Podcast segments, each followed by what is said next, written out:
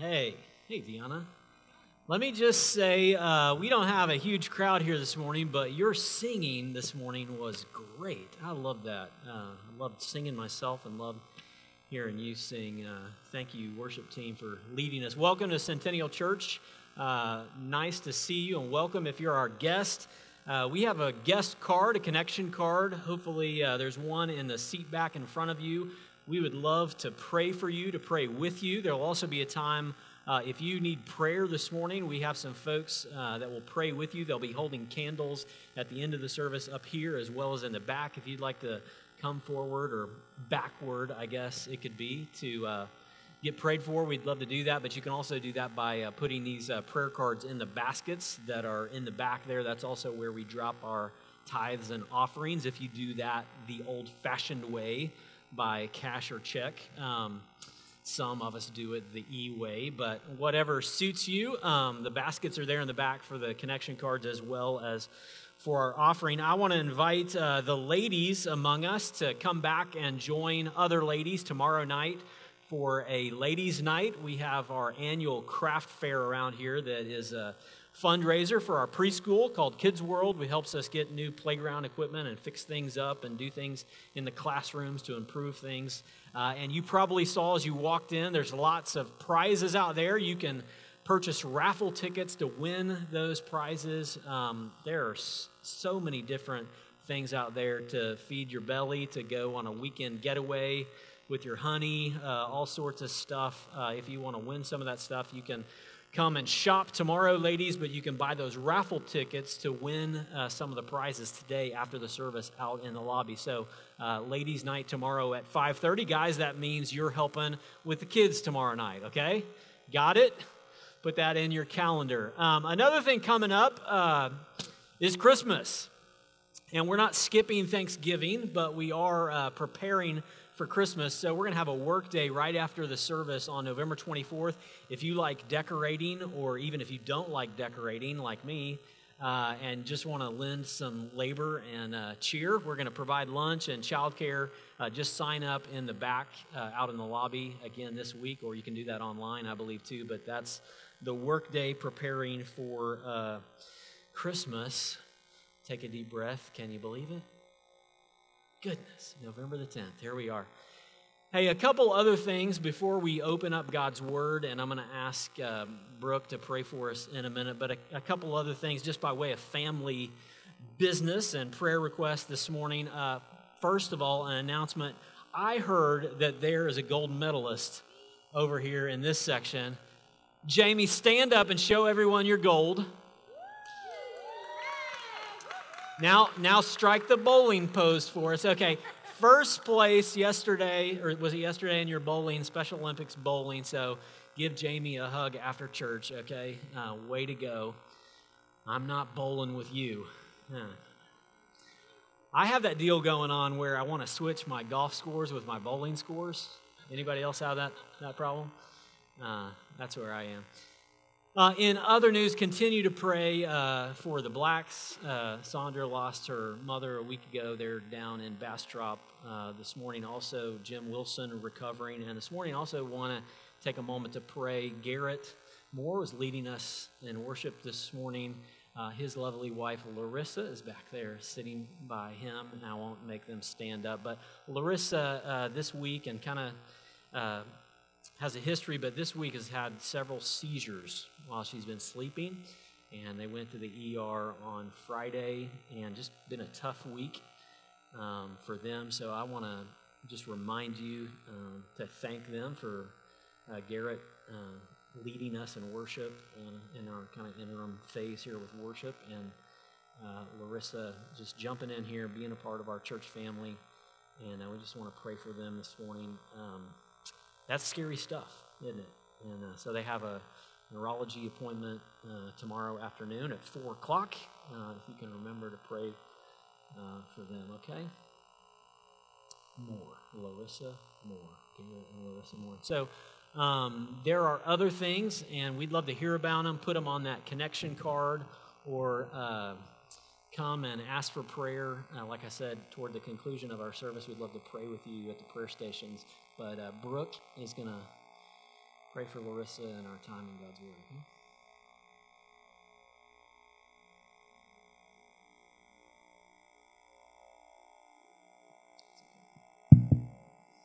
Lord, we just thank you for this time. Lord, we just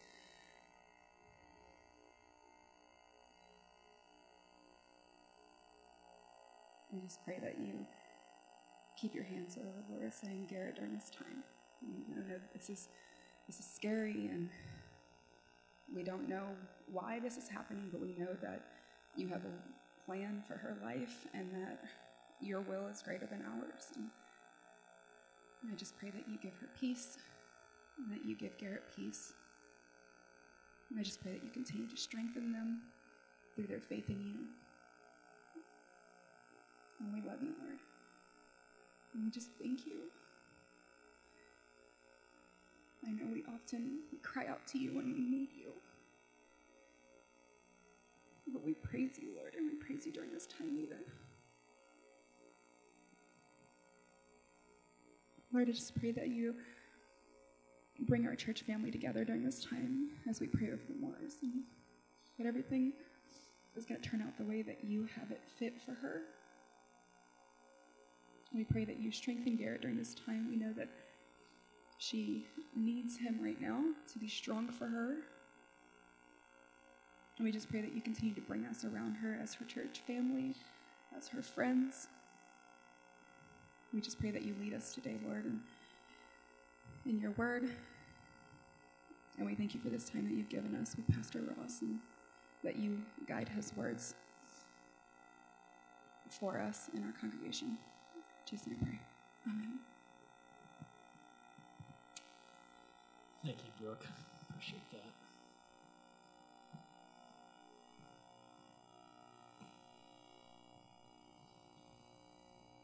Hey, if you've got a Bible, go ahead and join me in 1 Peter.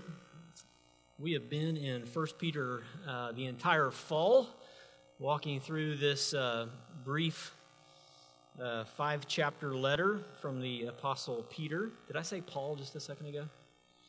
Kind of the default for preachers, but uh, Peter gets slighted some.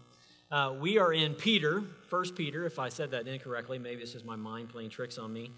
But uh, we've been in this uh, all through the fall, and we're going to kind of wrap it up, um, at least for the fall, today, uh, finishing up chapter 2.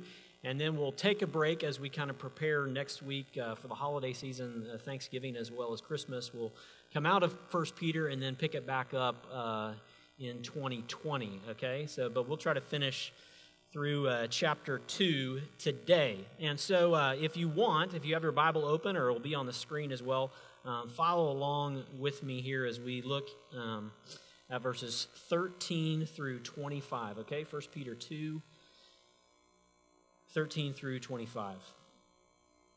Peter writes Be subject for the Lord's sake to every human institution, whether it be to the emperor as supreme or to governors as sent by him to punish those who do evil and to praise those who do good. For this is the will of God, that by doing good you should put to silence the ignorance of foolish people. Live as people who are free, not using your freedom as a covering as a cover up for evil, but living as servants of God. Honor everyone, love the brotherhood, fear God, honor the emperor. Servants, be subject to your masters with all respect, not only to the good and gentle, but also to the unjust. For this is a gracious thing when, mindful of God, one endures sorrows while suffering unjustly. For what credit is it if, when you sin and are beaten for it, you endure?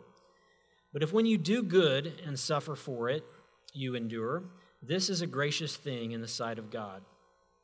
For to this you have been called, because Christ also suffered for you, leaving you an example, so that you might follow in his steps. He committed no sin, neither was deceit found in his mouth. When he was reviled, he did not revile in return. When he suffered, he did not threaten, but continued entrusting himself to him who judges justly. He himself bore our sins in his body on the tree, that we might die to sin and live to righteousness. by his wounds you have been healed. For you were straying like sheep, but now have returned to the shepherd and overseer of your souls. This is God's word. Well, uh, I've entitled the message today, A Tough Pill to Swallow. And I've entitled it that because it is. It's really kind of a non PC, non politically correct message because um, it starts uh, here in verse 13 with two words translated in the ESV be subject. Or if you have uh, the NIV translations or the New American Standard Translation, it says submit yourselves. Okay, verse 13 as well as verse 18. Submit for the Lord's sake to every human institution. And this just kind of, the whole word submit just kind of grates on most of us. In fact, I just confessed to you as I was preparing this week, there was this huge temptation in me to say, yeah, but where's the out? You know, or how do I make this not quite as extensive or all encompassing? And and I realized that inside of me, and I also realized as I was th- as I was preparing this, I was, I was perplexed a little bit about the connection. Why does he bring this up in verse 13 now in the course of his letter? And I was reminded of the verses that we looked at last week. And if you were here last week, we talked about verses 11 and 12 how there's this war going on around us, and there's actually this war inside of us. He says in verse 11 that there's a war for our souls, the passions of our flesh wage war against our souls. And it kind of dawned on me as I was studying this week there's the relationship between verses 11 and 12 with verses 13 and following. It's that relationship with the passions of the flesh. Because we talked about, you know, all the things that passions of the flesh and of the flesh imply last week. But passions of the flesh, if nothing else, imply at least one thing, and that is I want to do what I want to do, right? I mean, the passions of the, of the flesh in me is just, I want my way. That's, that's part of what it is to be a human born into sin, having this sin nature passed on from Adam and Eve, because pride, or kind of, hey, I'm going to do it my way, is like the epitome and actually the foundation, the base of sin. And Adam and Eve sinned. It was basically, yeah, I know what you said, God, but here's what my eyes see, and here's what I want to do. So to say, I don't want to submit to the authorities above me is just a indication of the passion of the flesh of capital I the unholy trinity me myself and I right but submission, or to submit, is not a, not a great word these days. It's not a not one smiled upon. In passing, you might just call it the S word today. Submit. It's the big bad S word. But it's clear here in Peter this morning that he calls believers in Christ to a form of submission and a form of submission to authority. Okay? So this morning we're going to look under three headings at uh, these verses here. First of all, we'll look at uh, some objections, and then secondly, the opportunities we have, and then finally, the motivation. Okay? Ob- objections, opportunities, and motivations. So, first of all, let's think about the ob- objections, and I've kind of already raised some of them initially, but uh, three, I think, objections that kind of make this passage difficult for us to accept at face value. And the first one is just this idea of what one sociologist has called expressive individualism. This is just the air we breathe. We, our culture and the climate of our age is one of expressive individualism. What does that mean? That means that in times past, you kind of found your identity and knew the, the ways and mores through life based upon the community that you were brought up in, the culture that you came into. And so you adopted the, the identity of the culture that you grew up in. If your uh, family and uh, town or uh, province had certain values, that was kind of what you took on as a person within the community.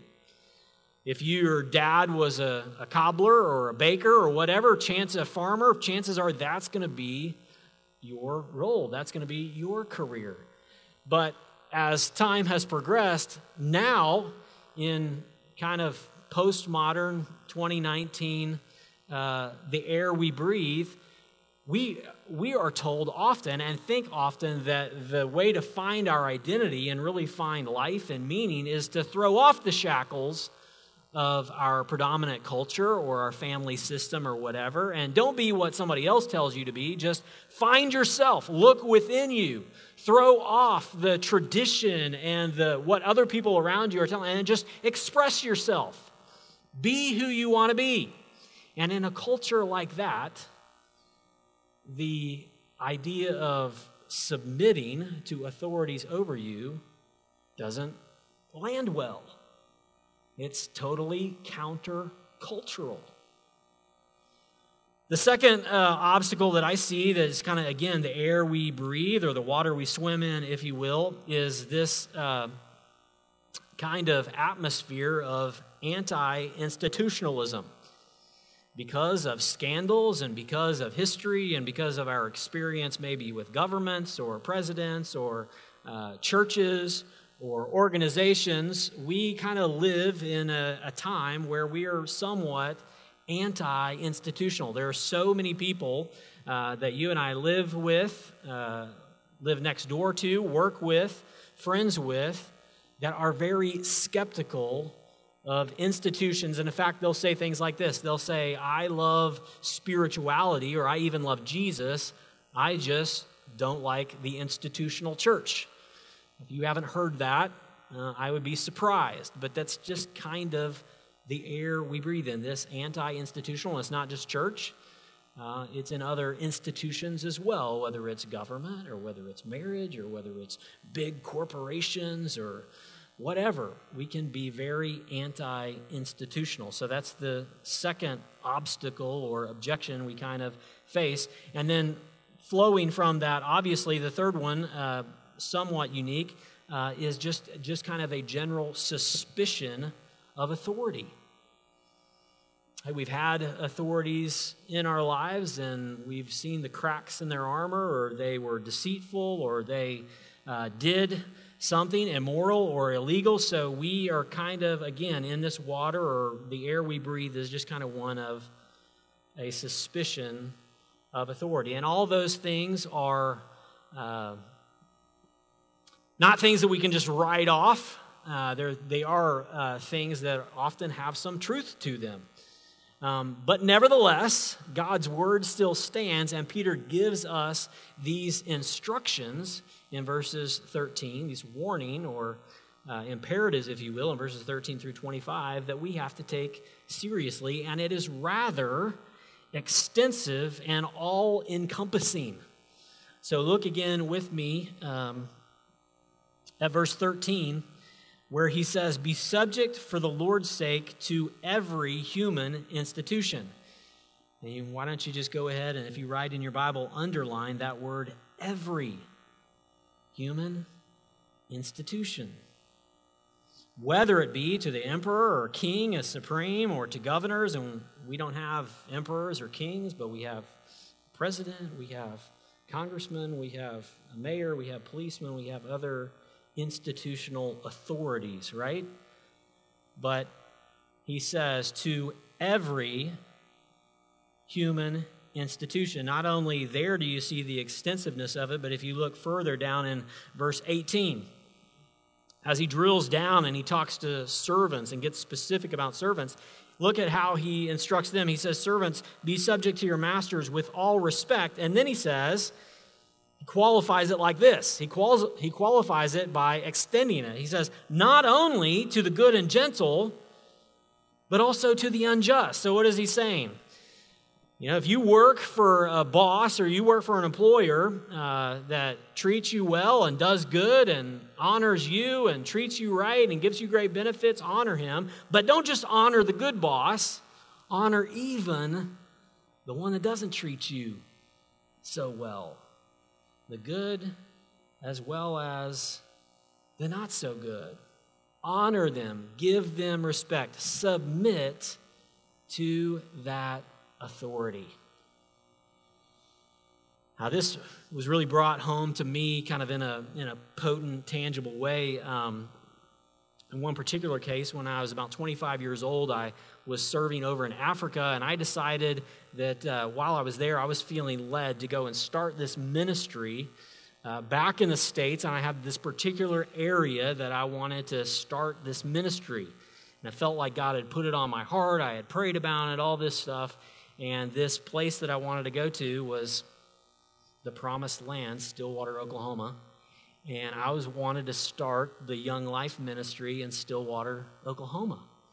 And so while I'm in Ethiopia and I've been praying about this and I've been sharing it with the guys that I'm working with and my mentor at the time, this guy named Chuck, who was 60 years old and was kind of discipling us, and we began to pray. And it had been weeks and months as they prayed with me. And then it came, I told my parents about it, and I told this other kind of guy, friend back in the States who was kind of a cheerleader for me. I said, Hey, I'm going to I'm going to bring this to my boss, and you know, a couple weeks, I'm going to send in this email, tell him, hey, this is what I want to do. I'm coming back in June, and this is where, where I want to go.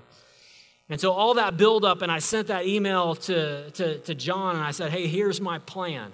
And I waited for a while, and I finally got that email back, and John's reply to me was, well, Ross, uh, he didn't say this bluntly, but basically the email was this Hey, appreciate your heart, love your desire, but Stillwater is not ready for this ministry. I don't really see that happening. But there are some people over here in this area, this area called Ponca City, Oklahoma, this refinery town that smells like a refinery when you drive up.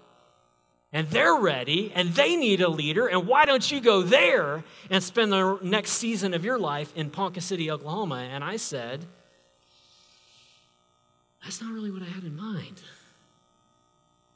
And guys, that's not what we prayed about, and that's not what I feel like the Lord put on my heart. And gosh, I, I don't really want to do that. And I struggled with that, and I'll never. And this was one of those, you know, moments that you don't forget. This potent conversation that I had with Chuck as I talked to him, and I said, you know, and, and Chuck had had some experience in Stillwater. He'd been excited for me, and he's like, Ross, I know that this is what you wanted. And I'll never forget these words. He says, But you know what? There's something really godly about just telling the people that have charge over you, hey, whatever you think is best, I'll do it. Dang it, I didn't want to hear that.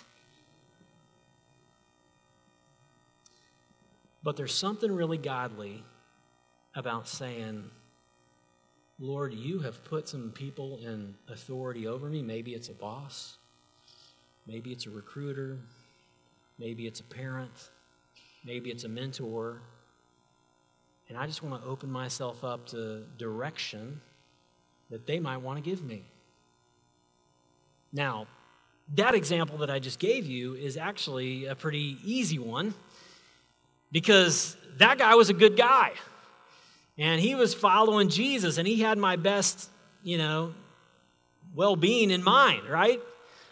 But what do you do with you have the boss that wants to send you to some godforsaken place, and you're like, this guy is just, you know, corporate greed or whatever, and I don't think I want to go. Well, that's harder. I don't have an illustration for that one. I'm sorry. but some of you do. And nevertheless, God says, if, if, if you would submit yourself to the authorities, I will protect you. In fact, you can even honor me. You can be doing good by submitting to the authorities that I have put over you. So, there are, that's all that under objections. The opportunities that this brings okay, again, are threefold. Look at what happens if we can swallow this pill. Look at the opportunities that we have. First of all, look at verse 15. If we can submit ourselves to authority, in verse 15, he says that we can do good. We can do good as we submit and live our lives in a way that's Christ honoring, he says, verse 15, this is the will of God. Now, I, I, love that phrase. Don't you? I mean, so often I pray, or maybe you pray, God, show me your will for my life. And there's several places in the New Testament where it's just as clear as day. The author says, This is the will of God. And this is one of them, right here in verse 15. So, you want to know what the will of God is? Verse 15 is the will of God. It clearly says it. And what is the will of God? The will of God is to do for you to do good. For this is the will of God, that by doing good, in your doing good, you should put to silence the ignorance of foolish people. That if, if, if you live in, under a, a boss or a manager that just isn't that nice, and you just do good, you're just faithful, you just represent Christ, Peter says you can silence the ignorance of foolish people. And some of you are thinking, I got a lot of foolish people around me that need to be silenced. Well, there's your opportunity. Not by bucking the system. Now, there's a time to buck the system, okay? And Peter himself, let me caveat here, okay? Peter himself defied institutional authority. Okay, go back and read Acts chapter 4 and Acts chapter 5. So let me say this. We're studying one piece of the Bible this morning, and we believe in all of it. Okay? So there are times to buck authority. In Acts 4 5, Peter says, It far be it from me. I, I've got to disobey the soldiers, the Roman government, in order to obey God. Okay? So, when met with a choice between I've got to honor God here or I've got to honor my boss, you, we always honor God, even if it costs us with our boss, right? But he says, if it's not against God's will, if it's not something immoral, illegal, uh, and you can be in the situation, you can do good, and your witness in that situation will have an impact such as sometimes it will silence the criticism that people have against you or that people have against Christ and his church. Just by you enduring, putting up with it, being a faithful employee, showing up on time, getting things turned in on time, doing your best can have a impact on the ignorant and the foolish. And don't you love how honest Peter is? Just some ignorant and foolish people out there. Nobody in this room, but there's some ignorant and foolish people out there, right? Do good. And if we just embraced this principle, and again, there are some exceptions, but if we just embraced this idea, think how much more smoothly some things could run. And I'm thinking specifically here, specifically here, if you drop down from verse 15 on down to verse 17. Let's read that one again. Look at, I love the pithy imperatives here, the pithy commands. Verse 17 Honor everyone, love the brotherhood, fear God, honor the emperor. He starts with everyone. Honor everyone. I mean, if we, if we could just put this into practice, if we could just be nice, if we could just be respectful, even to those on the political spectrum opposite us, if we could just respect or honor people, dialogue in a respectful way, boy, wouldn't that make cable news a lot less exciting? But might we make some progress if we could just honor everyone? Why do we honor everyone? Because at the foundation as Christians, we believe that everyone is an image bearer of God. that humans are not animals, but they bear the stamp, the, the image, the imprint of God. And so, because of that, they are worthy of more honor than my dog or my cat. Certainly, my cat. Just kidding. But every person is made in the image of God and therefore worthy of honor and respect. And that's just kind of the base ethic. Honor everyone. And then he's going to end it by saying, and honor the emperor too respect the king, respect the emperor. But in the middle of it, love the brotherhood right there. He's talking about love fellow believers, love the sisterhood, love your adopted family of faith, and fear God. Revere God. This, this phrase here reminds me of the end of Hebrews chapter 12, where it says, We approach God with fear and reverence, awe and reverence, because our God is a consuming fire.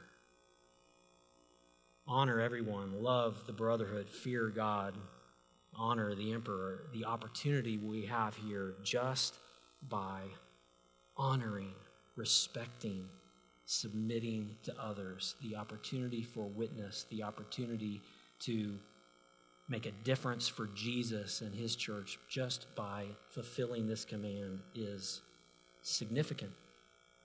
Not only do we have the opportunity to do good, secondly, we have the opportunity to follow the example of Jesus. Look at verse 21. This is an amazing verse here, and I don't have time to do it justice, but verse 21, he says this For to this you have been called Okay, what have we been called to? Yeah, to, to win the world, to represent Jesus, to be his ambassadors. But look at what he fills it out with. He says, For to this you have been called, because Christ also suffered for you, leaving you an example so that you might follow in his steps. What has he called us to? Suffering. Dag nabbit. I love the places where Peter and Paul tell me, man, you're the beloved. You're the elect of God. You're my ambassadors. You're a child of the King. And also, He's called us to suffer that we might follow in His steps. And too often, I think that if I'm following Jesus and I'm serving Him, man, life ought to be easier.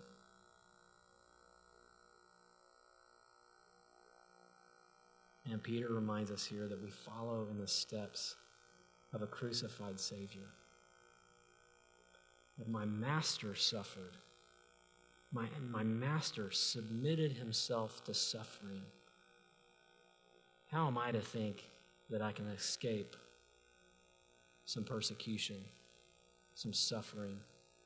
some chides, some snickers, some exclusion at the office if the very one I followed was crucified to death. We follow his example. Chapter 4, verse 1 says the same thing, and again, it's sober, not the ones we highlight in our Bible, but it says, chapter 4, verse 1, Peter says, Since therefore Christ suffered in the flesh, arm yourselves with the same way of thinking. Hmm. If you're here this morning looking for your best life now, uh, I've got some bad news and some good news. The bad news is Jesus, Jesus hasn't promised that your best life will happen now. That's the bad news. He's actually said, man, you're just going to go through life, you're going to suffer. You're going to follow Jesus, you're especially going to suffer. And If you're not suffering for Jesus, again, as I said last week, maybe we need to ask the question Am I really following Jesus? Because nobody seems to have a problem with me. But the bad news is you're going to suffer. The good news is your best life is way better than any best life you can imagine here. There's no need for a bucket list because in Kingdom Come, you're going to have a life that you can't imagine. As my grandpa would say, you can't shake a stick at, whatever that means. but it's not today, and it's not Monday. We follow his example as we have these opportunities to submit even to things that are uncomfortable, unjust, and unpleasant. But we follow in the footsteps of our Savior. And thirdly, and I've got to pick up the pace here. And thirdly, it's an opportunity, obviously, to trust God. Look again with me at verse 23. Actually, let's start back at verse 22. He said, So that you might follow in his steps. Verse 21, verse 22. He committed no sin, neither was deceit found in his mouth. He's talking here about Jesus, our example, right? Our, our Savior, first of all, but also our example. We don't save ourselves by being martyred, but we are saved by Christ's martyrdom, his sacrifice on our behalf. But we follow in his steps uh, with unjust suffering. He, Jesus, committed no sin, neither was deceit found in his mouth. When he was reviled, he did not revile in return. When he suffered, he did not threaten, but continued, and under this, underline this part, but continued entrusting himself to him who judges justly. When you're in a place where you're having to submit to a boss that's incompetent, to a system that's unjust, you have an opportunity not only to submit, but you are entrusting yourself to God who is sovereign over those things he has put over you. So the scriptures say that Jesus continued to entrust himself to the Father. And as we face circumstances that we'd rather be out of, it's an opportunity for us to continue, not just to trust Christ for salvation, but continue to entrust ourselves to God over and over again, saying, God, I know that you're sovereign over these circumstances. I know you're sovereign over these authority, these authorities. I know that you're sovereign over everything that seems chaotic. And so I volitionally am choosing to just fall down on my knees and submit to those over me as I entrust myself ultimately to you, God. Because remember how he started in verse 13, he says, Be subject for the Lord's sake to every human institution. Not to serve men ultimately, but to honor the God that we trust. Why can we entrust ourselves to God in the midst of unjust authorities or unjust leadership.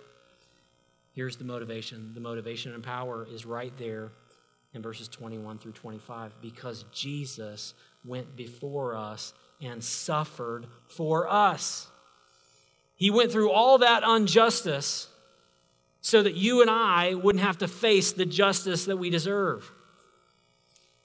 So he was reviled and didn't revile. He was suffering but didn't threaten others and didn't take himself out of the suffering. If ever there was a person that didn't deserve unjust treatment or the, un, the injustice of authorities over him, it's the perfect Son of God, Jesus. And what did he do?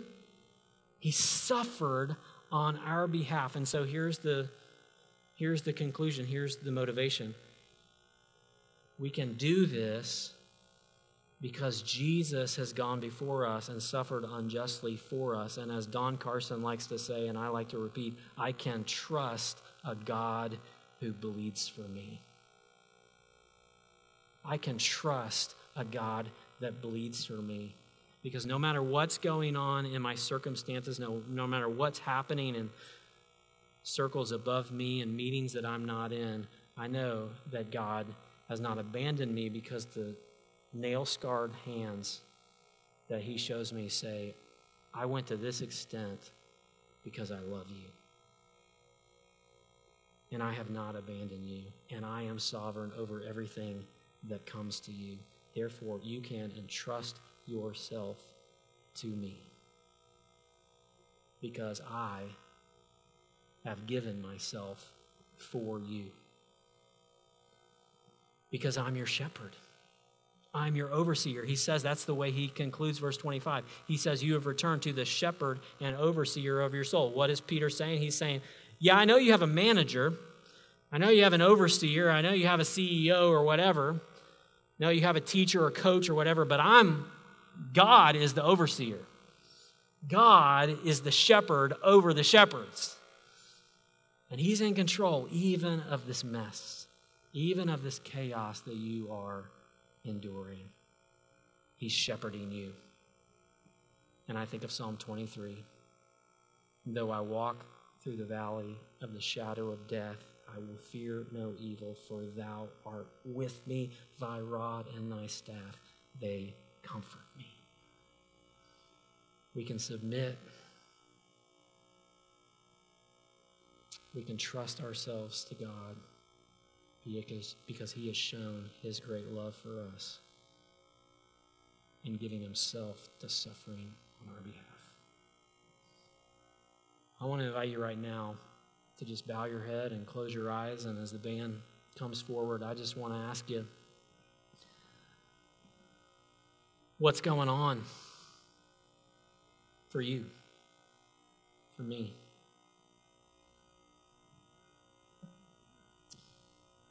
What do you need to entrust yourself to God about this morning?